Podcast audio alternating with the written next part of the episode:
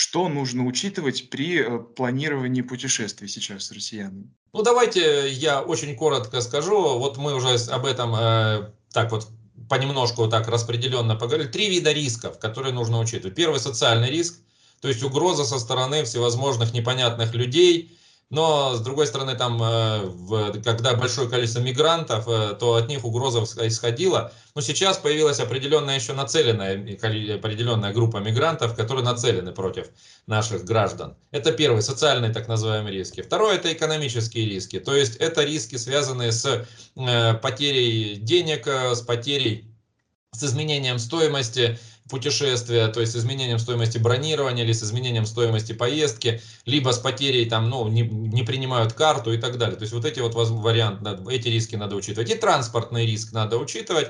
Это риск э, того, что существует определенная угроза э, трудностей с возвратом из путешествия. То есть в связи с запретом каким-то там на перелет или в связи с усложнением маршрута, с появлением точек пересадки. То есть вот эти три вещи, если попытаться каким-то образом зафиксировать, например, через страховку или через дублирование, у нас других вариантов нету.